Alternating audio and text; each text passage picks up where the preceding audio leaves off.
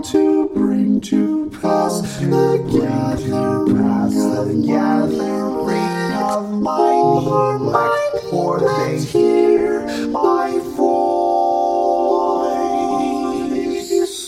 and harden.